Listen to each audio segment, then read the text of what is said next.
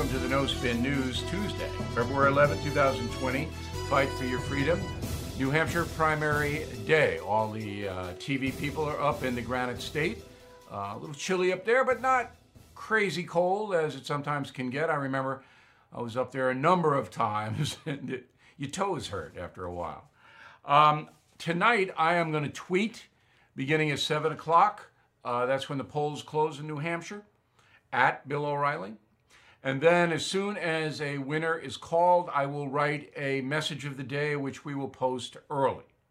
So we'll have that covered in that zone. Um, now, uh, I want to just give you a little preview of what's happening up in New Hampshire. First, we'll go to the latest polls, the last polls. Emerson College, which is a media place in Boston, they have Sanders at 30, Buttigieg 23, Klobuchar 14, Warren 11, Biden 10. Emerson College poll, uh, so-so. I wouldn't believe that poll, but uh, I do believe Warren and Biden are fading. Uh, Boston Globe, which obviously big New England newspaper, very liberal. Uh, their poll says Sanders 27, Buttigieg 19, Klobuchar 14, Warren 12, Biden 12. So uh, both polls have the Warren and Biden fading, Klobuchar coming up a bit, um, but the top two are Sanders and Buttigieg. And I think that'll probably be the way it shakes. Although 45% of New Hampshire voters said they could change their mind at the last minute.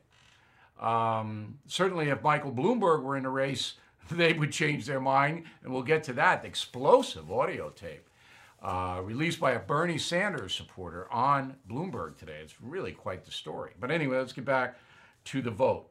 So Biden is trying now to regain some momentum, primarily because he can't raise money. So you have to understand that he gets trounced tonight, and he will. Um, then he goes to Nevada and South Carolina. He's got to spend millions of dollars in those states trying to get his support come back up. He's not getting any money. And that campaign is really in trouble financially. So he's trying to salvage something. He goes on MSNBC, of course, and this is what happened. Go. James Carville and other Democrats recently have put a finer point on it, saying we cannot nominate Bernie Sanders or we'll lose. He mm-hmm. said this is, people are not going to vote for socialism. He says, do you agree with that? That if Bernie Sanders is the nominee, Democrats will lose? I refuse to suggest any Democrat can lose. I think uh, you know we could run Mickey Mouse against this president and have a shot. Not a bad answer for the crew that he's playing to. Uh, he doesn't want to say, yeah, Sanders doesn't have a chance. He's a communist and don't vote for him because I just tee Democrats off. So not a bad answer. Um, I don't believe Mickey Mouse uh, would run strong against Donald Trump, and maybe in California, but that'd probably be maybe here in New York too. All right, so uh, Donald Trump swings into Manchester, New Hampshire last night. Always does this to try to basically say, "Look, I'm the big dog. I come in.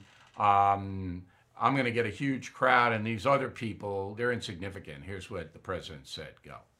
Democrats are now the party of high taxes, high crime, open borders, late term abortion, socialism, and blatant corruption.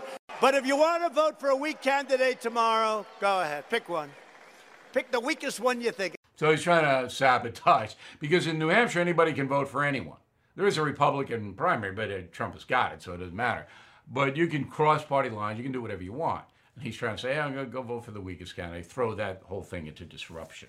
You are listening to a free excerpt from BillO'Reilly.com's No Spin News broadcast, where you can actually see me. We'll be right back after this message. Support for this podcast comes from Wild Turkey Kentucky Straight Bourbon Whiskey. Let's tune in to their one on one with Jamal, a real bartender from Old Fourth Ward in Atlanta.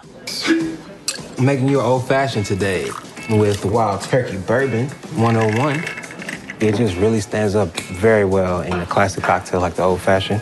It has that perfect boldness. Wild Turkey. Wild Turkey Distilling Company, Lawrenceburg, Kentucky. Copyright 2020, Campari American, New York, New York. Never compromise, drink responsibly. Uh, okay, Bloomberg. So Bloomberg uh, had some mo. He had some momentum come up in the polls. And then uh, today, a guy named Benjamin Dixon, who was a podcast, all right, he gets a hold of an audio tape that uh, was recorded in 2015 in Aspen, Colorado. Every year, the Aspen Institute invites big shots to uh, speak about politics and things like that. So Bloomberg shows up in Aspen in 2015, as I said, and says this about stop and frisk, the very controversial policy that African Americans in New York City hated. Go. 95% of your murders and murderers and murder victims fit one MO. You can just take the description, Xerox it, and pass it out to all the cops. They are male minorities, 15 to 25. That's true in New York, it's true in virtually every city. And that's where the real crime is. You've got to get the guns out of the hands of the people that get killed. You've got to, if you want to spend the money, put a lot of cops in the street, put those cops where the crime is, which means in minority neighborhoods. So it's one of the unintended consequences is people say, oh my God, you are arresting kids for marijuana, they're all minorities. Yes, that's true. Why? Because we put all the cops in the minority neighborhoods. Yes, that's true. Why we do it? Because that's where all the crime is. And the, way you get the guns out of the kids' hands is uh, to throw them against the wall and frisk them. And then they start, they say, oh, I don't want that, I don't want to get caught, so they don't bring the gun. They still have a gun, but they leave it at home. Now, you could say that if you were running as a conservative Republican, but you cannot say that in a Democratic Party. You just can't. Throw them up against the wall? If you look at the policy of stop and frisk, it worked. It drove murders in New York City down 90%. But it also offended million, not millions, but hundreds of thousands of law abiding minorities who were stopped and frisked and they didn't do anything. So, very few of them, relatively speaking, would say it was worth getting hassled by the cops in return for the drop in crime. Now, I always say 90% of the violent crime victims in the most dangerous cities in this country are black. I don't concentrate on the perps. All right? I concentrate on the victims. 90%, that's the average, are black.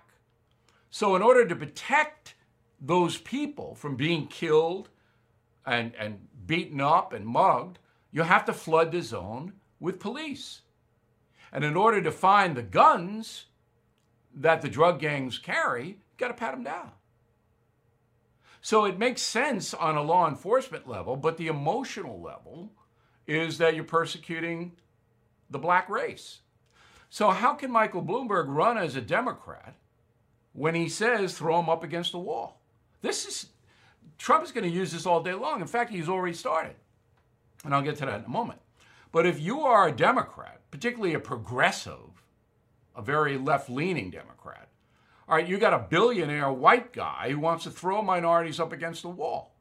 Come on. I mean, this is this is so devastating to Michael Bloomberg.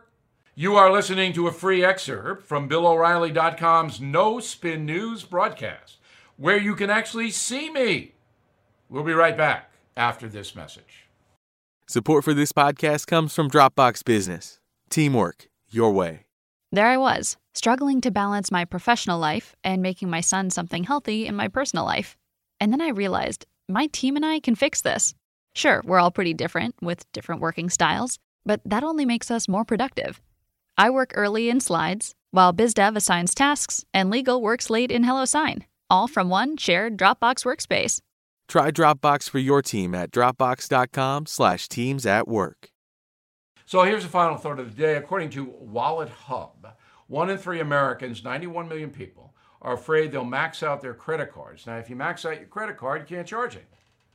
So if you're buying groceries or you're buying other essentials and the credit card is rejected, you better have cash or you're not going to get what you want. Do I believe this? Yeah, I do. All right. Uh, people are living week to week. You can't do that. So I just want to give you a, a, a little a little tip here, and I'm going to illustrate it by me. So when I was a younger person. I was a high school teacher, and then I decided to go to Boston University, get a master's degree in broadcast journalism. It cost me a fortune to go to BU. I had no money when I got out, none. All right. I literally had to borrow money, put gas in my car to drive to Scranton, Pennsylvania for my first job. I couldn't put money down on a on a apartment. I didn't have enough cash to put down an apartment. So the station had to advance me the money, and in return, I had to write gag lines for Uncle Ted's Ghoul School. This is true, all true. And it's in my book, A Fresh Piece of Humanity. I had no money. So what I did was I earned a certain amount of money, and I just made it. But I had to write down expenses, food, all right, gas, and I wrote them down. And then I stayed within. I, st- I didn't run up debt, stayed within. Discipline, discipline, discipline, discipline. That is the final thought. See you tomorrow.